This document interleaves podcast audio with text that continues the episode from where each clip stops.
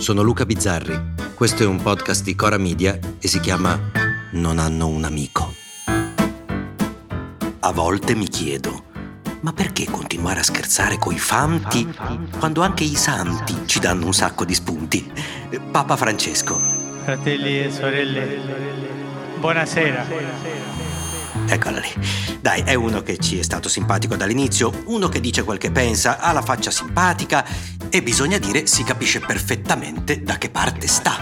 Infatti, chissà perché, proprio una settimana fa, venerdì 28 ottobre, il giorno in cui si ricordava la marcia su Roma, ha riunito i ragazzi di CL e ha detto loro: Dire me ne frego è un cancro. Che il nostro motto non è me ne frego, no. Ai ai ai ai ai ai ai, cosa avrà voluto dire? No, perché c'è uno che a forza di dire me ne frego è finito sui mobili di casa la russa. Me ne frego, non so se ben mi spiego. E dire questa frase a una settimana dall'elezione del primo presidente del Consiglio di destra, visto che ho detto presidente, che bravo, ho detto giusto. Insomma, questo Papa è forte, anche perché a volte ha detto delle cose non da papa, eh, tipo chi sono io per giudicare gli omosessuali.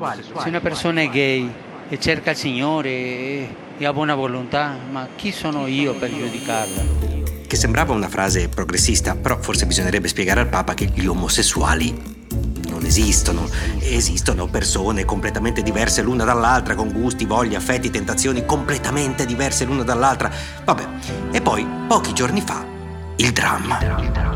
Un uomo che ci aveva regalato tante speranze, improvvisamente ci ha colpito alle spalle e ha colpito alle spalle pure i suoi. È uscita una notizia. Papa Francesco dice che anche i preti e le suore guardano i porno. Ma dai, ma pensa, chi l'avrebbe mai detto? Ma non si è fermato lì perché ha detto non bisogna guardarli perché il diavolo entra da lì.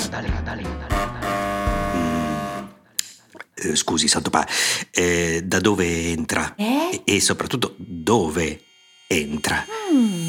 Insomma, io non lo so cosa intendesse. Comunque ha detto che la pornografia non va bene, brutta, brutta, brutta, non si fa. Ecco, ora, eh, Santo Padre, va bene, lei è il Papa e non è che può dire proprio liberi tutti, però siamo proprio sicuri che il problema nel mondo ecclesiastico sia che i preti guardano i porno? Mm, cioè, uno non vuole proprio puntare il dito, ma già, non so, coi soldi, ecco, coi soldi avete fatto più casini voi della Lega di Bossi, che è un'unità di misura bella ampia, eh. Sono stati spesi perché avevamo un mucchio di puttane in giro e avevamo sempre l'uccello duro. Poi, a voler essere pignoli, pare che in Vaticano 40 anni fa sia sparita una ragazzina e ancora adesso non sappiamo che fine ha fatto noi, ma voi in Vaticano certamente sì. E diciamo che se nel 1983, invece di far sparire la Orlandi, qualcuno si fosse guardato Moana e Cicciolina ai mondiali, sarebbe stato meglio, no? Eccoci qua. Io e Cicciolina siamo a completa disposizione per difendere i colori dei nostri. Allora quando si comincia? Ecco, in più c'è questa piccolissima questione di preti in giro per il mondo che adorano moltissimo intrattenersi con giovani allievi senza il loro consenso. Ecco, il Papa ci racconta che il diavolo entra, non si sa poi dove, perché guardano i porno? Mm, sicuri sicuri?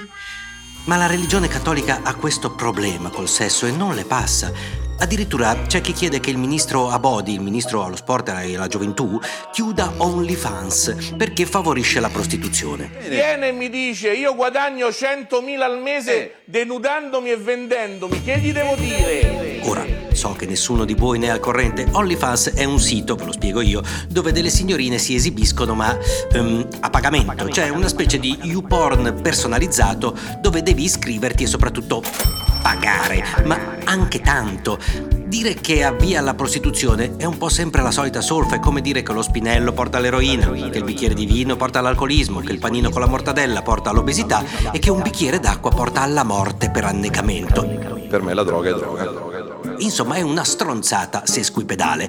Ma la cosa più assurda è che OnlyFans sta avendo esattamente l'effetto contrario. Cioè, un sacco di ragazze che magari facevano le escort prima.